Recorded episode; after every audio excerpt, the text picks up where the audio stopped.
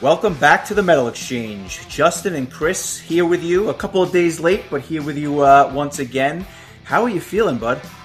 Uh, I was a little sick uh, last week, and that's why we had a bit of a delay, but I am back for the attack. Awesome, and, and very timely at that, as we will be talking about Dokken's 1987 release, Back for the Attack, uh, in just a few moments. But before we do, uh, a couple of housekeeping matters. Number one, uh, we will be back on schedule uh, next Monday when we release the Shadow Gallery retrospective, which is something that I think we're both looking forward to quite a bit. And I think that we've been listening to a lot of Shadow Gallery on the heels of uh, on the heels of the Dokken album, so I, I think that's going to be very very interesting. And number two, we received quite a bit of good feedback from our fourth dimension episode when we covered Stradivarius last week. Uh, so much so that I believe somebody actually decided to release a new album um, to go, uh, you know, to kind of go coincide with our with our release. What, what do you have to say about that? Uh, yeah, I mean, just a couple of days after posting the episode, uh, it was announced that uh, Timo Tolkki would be releasing a new uh, a new album under his Avalon banner, which um, has kind of been like his answer to Avantasia, where uh, he just brings in a whole bunch of uh, of guest vocalists, and um, the lineup for this album is looks incredibly strong. Um, uh, just to name a few, PelleK, who uh, formerly of uh, Damnation Angels, and he does a lot of stuff, uh, you know, solo stuff on his own uh, Brittney Slayes from Unleash the Archers, uh, James LaBrie from Dream Theater, Jake E from uh, formerly of Amaranthe, Um, who was the band that we were t- talking about who sounded like Bruce Dickinson? Oh, Raphael Mendes singing for Icon of Sin, also very, very timely because I think we mentioned that last week as well. I, like I said, this album was basically created in response and, and, very quickly at that, in, in response to our episode last week. But that's uh, uh, Raphael Mendes out of Brazil.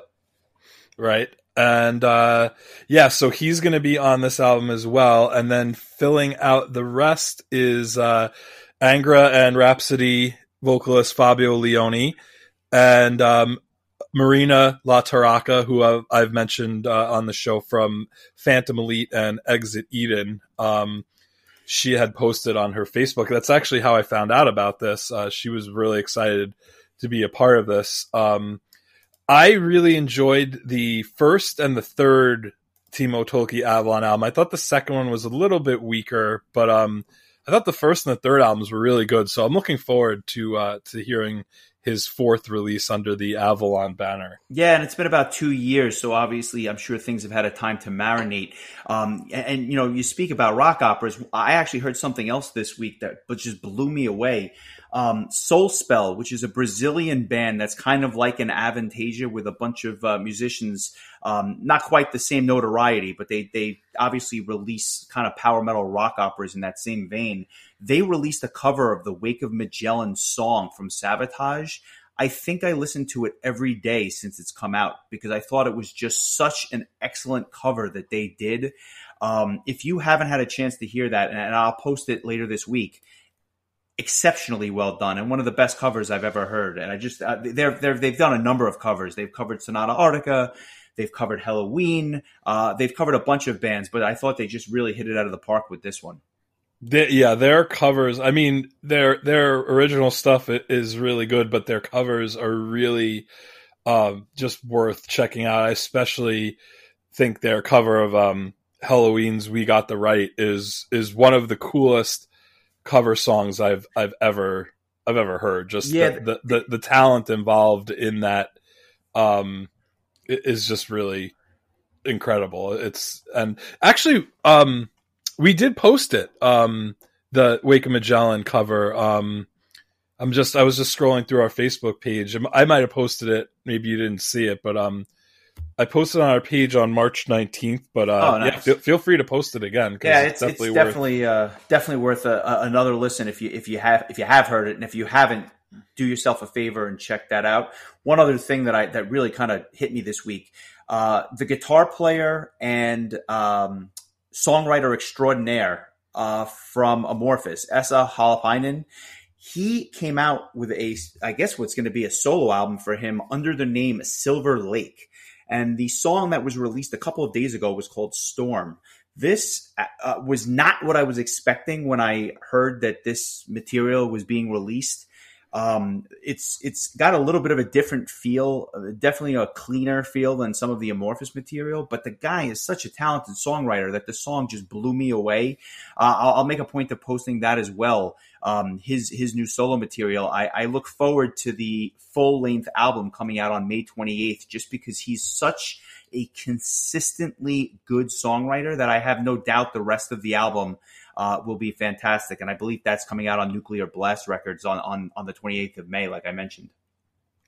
Very good. I, I would definitely be interested in in checking that out. As uh, we've said many times, uh, Amorphis has been one of the most consistent um, bands as far as just um, coming out with one excellent release after another. Yeah, I, I, no no question about that. I think you'd be hard pressed to find find the band that's more consistent than than them over the last 15 years or so, which is which is quite a statement.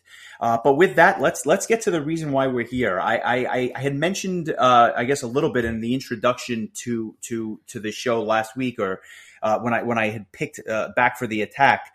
Dokken to me is a band that I, I can't say that I ever really dove that deep into the back catalog of, but I would still put them as the preeminent hair metal band for me just because the songs I know I've always loved. And they're a band that whenever I hear, I never really turn off just because I don't think they have many bad songs in their classic period. Um, but before I get into how I kind of first heard them, was this your first exposure to the band, or, or had you heard some of their stuff before?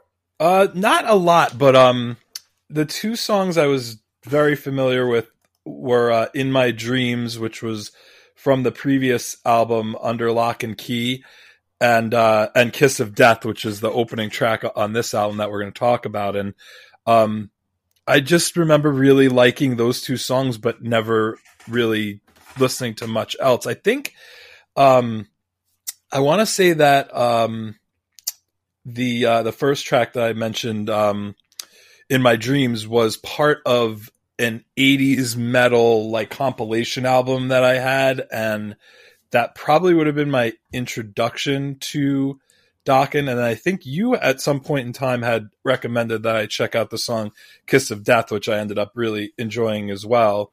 I, I believe you posted a, a cover version of that, Vandenplas doing a cover of that song? Yeah, so that's that's exactly what my first exposure to the band was. I, you know, going back a ways, I was a huge, huge Vandenplas fan, and I still am t- to this day. And I remember picking up Far Off Grace in 2000 uh, going way back. And one of the bonus tracks on that disc was a cover of Kiss of Death. It was the last track. And I kind of got the feeling that that song was not really part of the rest of the album, which quite frankly, we should do that in long form because I, I, I have a lot to say about Vandenplas and, and Far Off Grace. But that bonus track I loved. It was just kind of felt a little bit different than the rest of the album. And, after kind of, you know, kind of going through the booklet and, and doing a little bit of a deep dive, I realized that it was a cover of a band called Dokken, which I had heard of, but I really had never heard up to that point. So uh, I guess somewhere around 2002, I had bought their best of CD at a store just because I thought it was time to take a you know a listen to some of the you know bigger hits that they had had. Uh, and this, believe it or not, Kiss of Death is not on there, but there were 16 tracks, four of which were actually on this album that we're we're going to talk about in a minute. Uh, but I'll say, but from the moment that I heard them, I said to myself, I thought that they were just a little bit better than every other hair band I had ever heard. Um, not to say that I don't love some of those bands or songs by those bands, but I always just appreciated the the, the melodies that they kind of put forth. Um, and they've kind of had a, a tumultuous history uh, throughout the years. But to say that this album, Back for the Attack, is right in the middle of their heyday, I think would be an understatement. This was a, a pretty big album for them. Um, and, and, for those not aware, I'll just give a little bit of history. Uh, the name, the namesake, the band is, is, named after Don Dokken, the vocalist, who's been with them since the beginning. Um, not Doc Dokken. No, no, do not, do not confuse the two, uh, for, for sure. Um, you know, and, and with, with, with Don Dokken in, in, the classic lineup was guitarist George Lynch, who gets a lot of the songwriting cl- uh, credits. Jeff Pilson, the bassist and uh, drummer that goes by the name of Wild Mick, um, who, has been with them. You know, he was their longtime drummer. He's played with a number of different bands as well. Ted Nugent, uh, Exciter, to name uh, another two.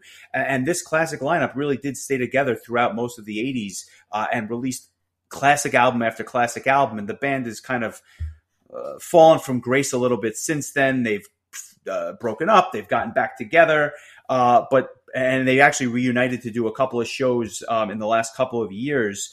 Um, some would question whether or not the vocals are, are still there, or whether Dokken can sing like the way he used to, you know, 30 years ago. But what I can say for sure is that at the time, this band was really up there with all the other you know major hair bands, the Motley Crues, the Poisons, or you know all those bands that were really beginning to hit it in the mid to late '80s. They were right there with them, and this is their fourth release that came out uh, in November of 1987. I guess I'll ask you this: I know that obviously the first track is "Kiss of Death," so that wasn't new to you. What jumped out to you as you were listening to this whole album for the first time? Um, uh, before I answer that, I wanted to ask you a question. Yeah. Um, how long did you think "Kiss of Death" was a Vandenplas song? I, I had a great question. I had some suspicion right away, but because it just didn't sound like the rest of the album, Far Off Grace. I just never questioned it because I was just so enamored with the album that as soon as Kiss of Death ended, I went right back to the beginning of the album and played it again. I, I just love that disc, and I think that that was kind of their magnum opus. But um, I, I, guess going through the, the booklet, I quickly realized that it was uh, definitely definitely a cover, and and and and and not like you in your experience with Back to Back when Hammerfall covered that, where, where I think that you thought it was a Hammerfall song for like 15 years. Yeah, I was actually going to bring that up. I really had no idea that I really didn't know who Pretty Maids were or why anyone would cover them, and I would learn very quickly how uh, how that was missing from my from my life. But um, yeah, that's kind of when you were talking about that. That's what it rem- reminded me of. Um, I uh, so my my initial impression of this album was um, I was a little bit surprised that it got lumped into the hair metal kind of area because it do- it didn't really remind me of like the poisons and the motley crues of that time it was more um more of like it reminded me more of like a like a US version of the Scorpions where it was a little bit more just like straight to the point hard rock heavy metal not really kind of it didn't have kind of the cheese factor I guess that you get from some of that glam hair metal stuff which trust me I, I enjoy quite a bit. Um but I thought that this kind of had more a, a more serious tone to it. Um more like we're here to like play our instruments and be musicians and not so much like try to get laid, I guess. Um, oh, so I, was, I, think that they, I think that there was a lot of that, but maybe they were just a little bit. Uh, well, they weren't singing rougher. about it every yeah. other song. well, that, well, that's true. I think the lyrics are definitely a little bit different. Um, what I'll say is this: you know, the, I think that. I, I, definitely hear the Scorpions there, right? Like, so you know, I, I've I, I, I know quite a bit about the Scorpions back catalog. I've seen them in concert, and this definitely is in the same vein as that. Although I think that a lot of people would say that that mid '80s Scorpion stuff is kind of hair metal in and of itself. Um, so it, it's interesting. what I also thought was interesting is that the the album starts with what is by far the heaviest track on the disc, and Kiss of Death is really an outlier on the album because the rest of the the rest of the disc doesn't sound anything like it. Yeah, I would agree with that. Um, it, it's a little bit more, I, I, guess, like raw. Yeah, yeah. Like I, I would tend to agree. I found that like it, it kind of was. I, I feel like it's become kind of becoming a theme that we bring up, like not being able to kind of pick one song out from from the next because it's kind of similar sounding. Um, yeah. So like a, like Mr. Scary like really popped for me because it was like a a, very it almost reminded me of something you'd hear from like a 90s power metal album where you have like this just kind of this guitar solo instrumental track um I was really kind of surprised to hear something like that on, on an album like this and it was kind of a nice uh changed, but the rest of the songs like pretty much are kind of had like that kind of just 80s rock song kind of flair.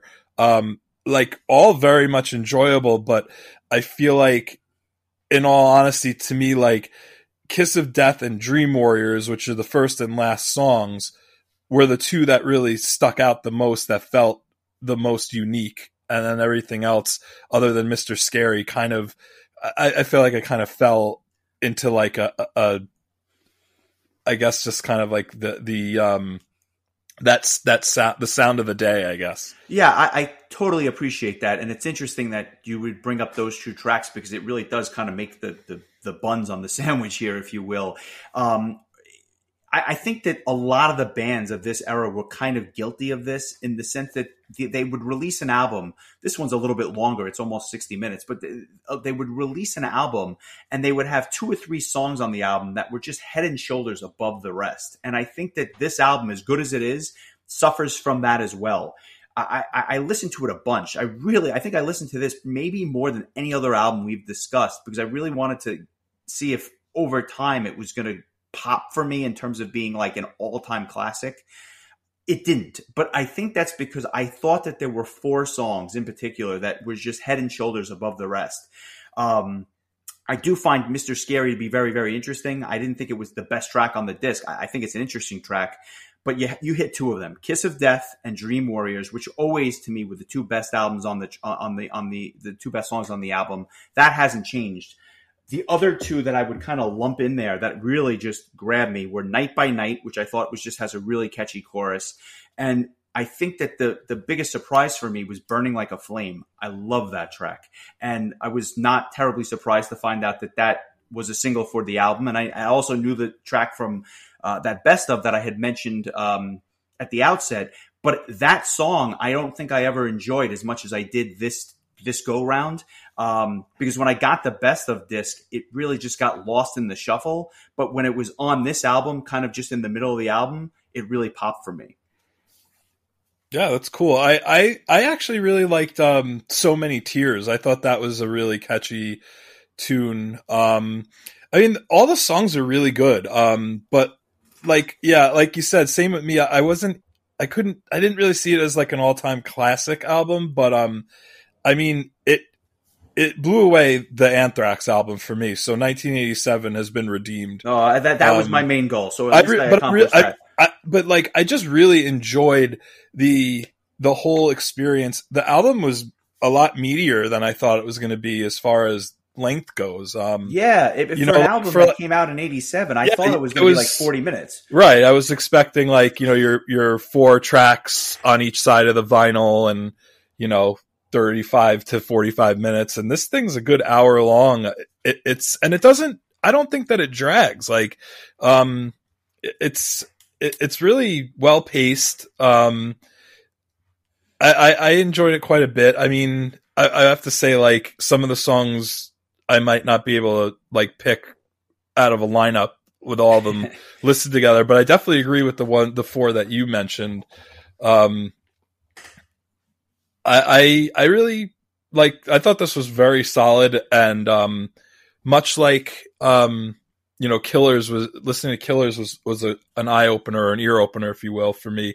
Uh, this was too, and I would definitely uh, be interested in hearing you know more of um, what Dokken did because, like I said, beyond this album, I don't really know very much. So I, I would agree, and what I would say is that towards the second half of the album, there was a run of songs that I thought were a little bit pedestrian. Not bad. I, I don't want to mistake pedestrian for bad. It's just that it they don't pop like some of the other songs. I'm talking about Lost Behind the Wall, Stop Fighting Love, um, Cry of the Gypsy, Sleepless Night. There was really those four tracks I don't love. They're fine. I listen to them. I certainly enjoy them for what they are, but I thought that the other songs were were definitely a step up.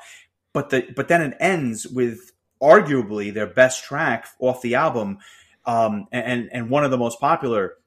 Dream Warriors was actually released as the first single from the album, and it was the title track to uh, Nightmare on Elm Street Part Three.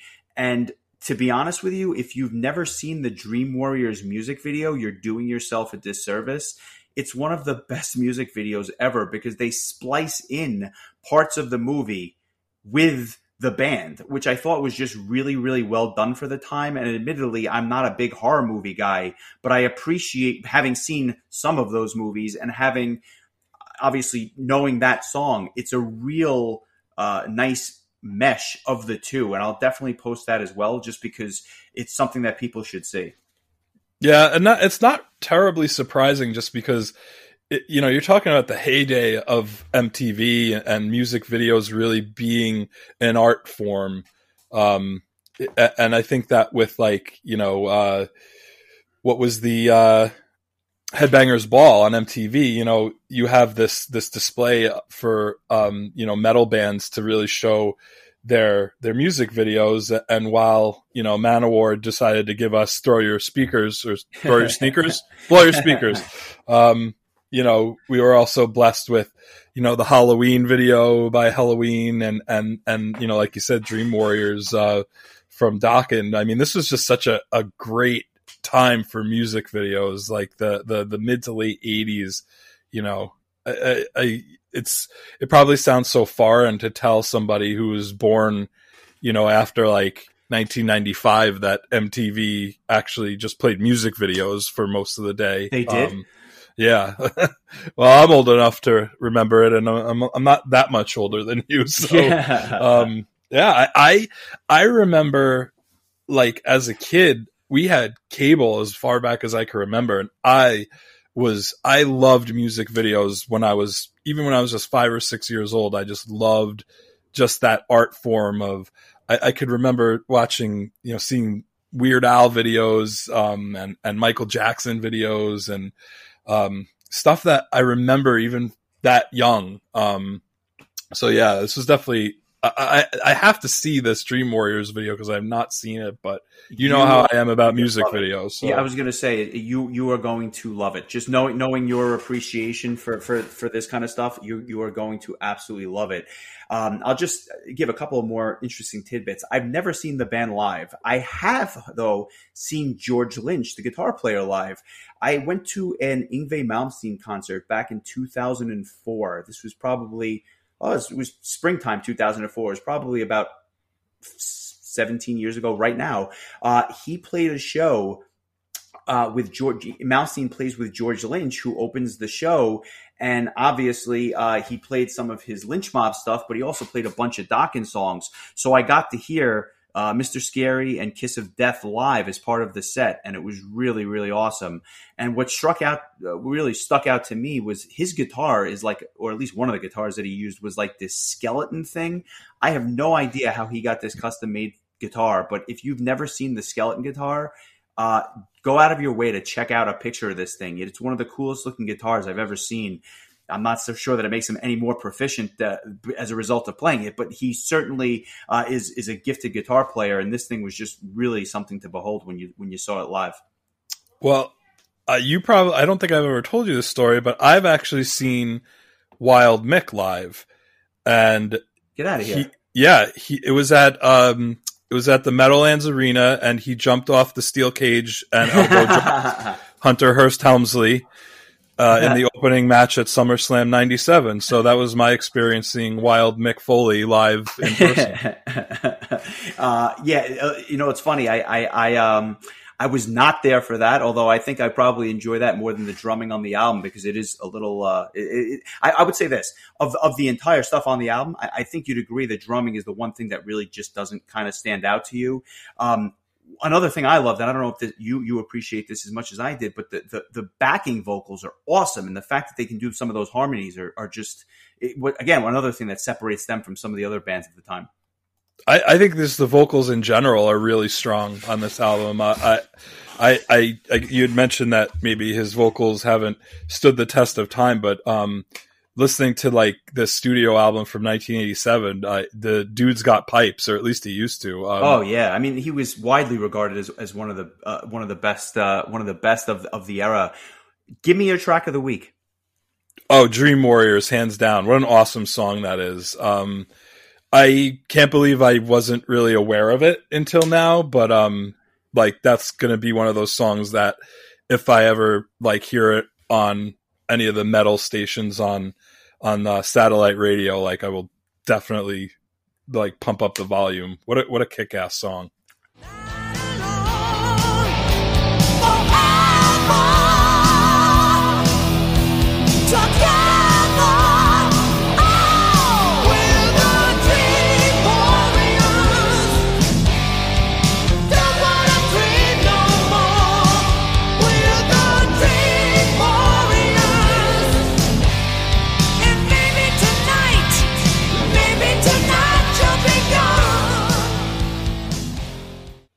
Hard for me to argue. That's that is that is a fantastic song. Um, a couple of other notes I just think that are definitely worth mentioning. Uh, as I said, Dream Warriors was the first single. It came out it actually charted at number 22. Uh, Prisoner, which I was surprised was a single because it wasn't my favorite song on the album, but it, it came in at number 37. Burning Like a Flame at number 20. Um, and then uh, the album itself was uh, went platinum on January 14th of 1988, which is pretty remarkable when you consider it's just, you know, bands at this time were kind of just churning out recordings every single year or every other year. Uh, and this was just a, a, long line of, of successful albums for them. Metal Rules had ranked this the number 12 glam metal album of all time. I can totally see that, uh, or being up there at least just because it is good. It is good. And there's really no bad songs on the album. It's just I don't think it's the perfect album. Um, but for me, if I, you know, it's easy for me to say Kiss of Death is my song of the week, but I'm not going to do that. I'm going to go with Burning Like a Flame just because I loved it so much this time around. And it's just something that I never paid much mind to in the past.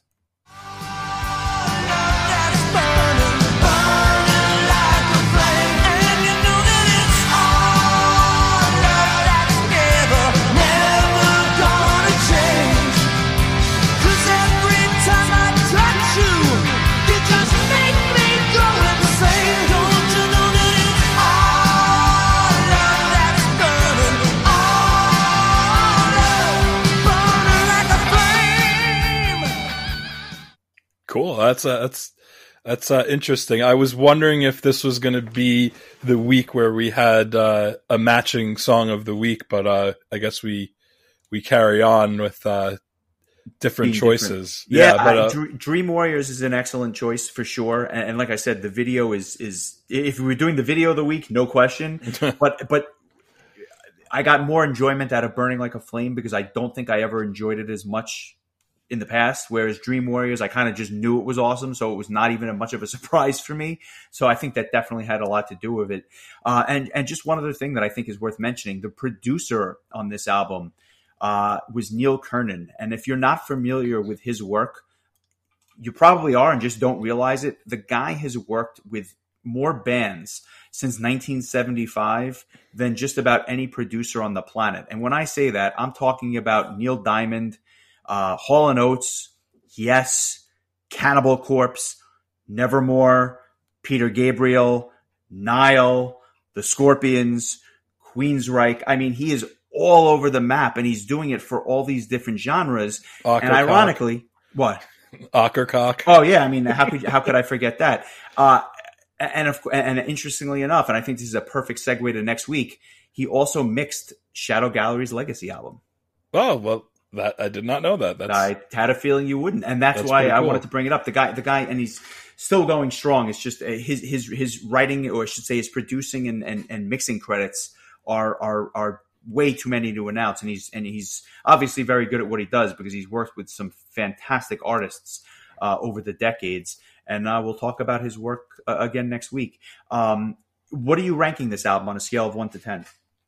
Uh, this one is a it's a strong seven point five for me. I I enjoyed it uh, quite a bit. I, I, don't know if I would put it in like that upper echelon of um of some of the the eights or the nines, um, but um like definitely something I would not turn off or or um I would definitely not mind like listening to the whole the whole thirteen track album again. Um, just really solid. Like uh, uh, definitely better than I expected, and it really kind of makes me want to dig more into this era of um of of music and metal in the uh, in the eighties, just because um it's just not something I'm I'm not as familiar with, you know, songs by by Ratt and and and you know um, Motley Crue beyond like the radio hits. Like it would be, you know, it makes me want to kind of dig into to some of the more, um, I guess just some of the songs that seem a little bit less goofy and cheesy and and you know made for MTV music videos and stuff that that's a little bit more I don't know. I guess I don't know if serious is the right way of putting it, but um, more mature, I guess. Um, because sure. this this was, I mean, you just kind of hear Dokken the same way. I like I, I hear you know Ratt and I just think, you know, um, uh, here's another you know Motley Crue, another Poison. But after listening to the album, I don't I don't think that's the case. Um, at least not anymore. So it'd be interesting to hear other uh, albums from that time. And, and as much as I, I, didn't love the Anthrax album, it, it, it's a good uh, it's a good like comparison um, because it came out in the same year. Just to hear what another metal band was doing at the exact same time, something that you know it, somebody that's not really into metal might just say like, "Oh, it's the same thing." You know. Uh, Meanwhile, you know, they sound completely different. Yeah, yeah. We we would say that they they might as well be different genres. Um, oh, they are. I mean, they, they for all intents and purposes, if you want to really dig, dig deep, I'll say this, and maybe we'll cover, maybe we'll do some more of these types of albums as we go forward, you know, over time. But it's one of those I, I, had it on when I was working a lot of the time, and I found myself like kind of just singing along or nodding my head because it was just enjoyable and like almost like an easy listen. And something and again, I'm you know I, I, love my prog metal, but at the same time, sometimes you just want something that's a little bit more digestible, and that this this gives it to you. Yeah, I, I couldn't agree more with that. This is uh, it's something that um I think would be like great to listen to like in the car while you're driving. Um, I kept wanting to play it in the car, and every time I pulled out my phone, I was like, I never put the damn album on my phone, so oh, wow. uh, I just kept forgetting or whatever. So um, I was like, this is going to be great. I'm going to listen to this in the car. And yeah, never did. So, well, something to look forward to, especially with the warmer weather coming up. Uh, but just to, to, to, to, go full circle, it's a 7.5 for me as well. I, I, just thought it was a very, very enjoyable listen and something that I'll probably go back to in due time. And one other thing, did you ever see the movie Rockstar? Yeah, absolutely. Yeah, I, I, mean it's it's cheesy and it is what it is, but I, I remember loving it when I first saw it and, and just because of you know being into the music and stuff like that a little little factoid for you: the bassist on this particular album, Jeff Pilson, is the bass player in Steel Dragon, the in the movie Rockstar. So I thought you'd get a kick out of that. The like the musician or the actor? The musician, uh, the musician. But I think you know that's a great question. I, I, I know that he does when, when, when he's playing when he's playing bass. It's Jeff Pilson. I don't think he's acting as well, but I could be wrong. Okay, because I know that like Jeff Scott Soto did the vocals, but he's not actually in the movie. Yeah, right, right, right. He's he's he plays bass on the album, although he may be in the movie as well. Now now you have me questioning it as well, but I'll I'll, I'll say this: he definitely appears in the movie as the bassist, although okay. I know that Soto doesn't. But I, I thought that was a nice little uh, a bow on this episode because I I did think that you had seen it. Yeah, yeah, it's a, it's actually a really fun movie. I uh, my friend Jay um, was like, "Oh my god, you have to watch this movie." So uh, he was the one who played it for me, and I definitely enjoyed it quite a bit. Nice. Uh, and with that, we'll put a we'll put a bow on the episode this week. As as I mentioned at the outset, we're going to come back next week with the Shadow Gallery career retrospective, which is going to be a lot of fun. I um, I'll just say one thing about that. I was surprised at how much of their stuff I just remembered. And then there was one album, which I'm sure we'll talk about, which I have no recollection of whatsoever. And I just, it's like, I was almost like comatose. I couldn't believe that I just it was an album that I played a lot, and I just have no memory of it whatsoever.